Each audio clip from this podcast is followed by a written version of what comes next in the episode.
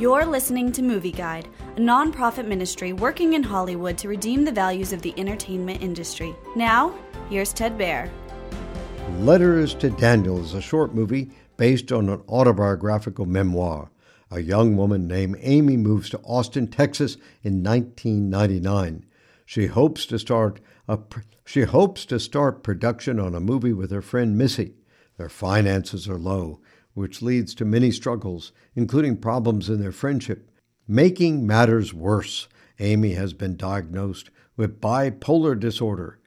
Amy writes letters to British actor Daniel Craig about her struggles, which helps her cope with them.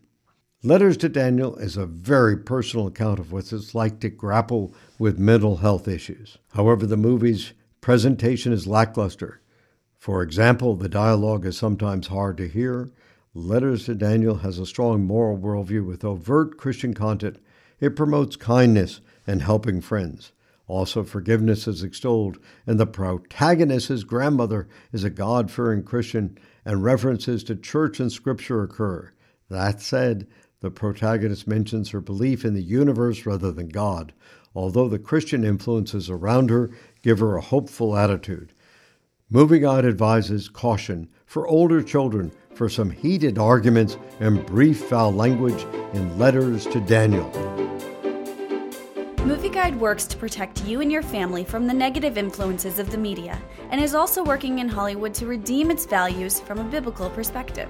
For the latest Movie Guide reviews and articles, go to movie guide dot org or download the app to your Apple or Android device. You can also subscribe to the Movie Guide podcast on iTunes. Support Movie Guide's mission to transform the culture by redeeming the media.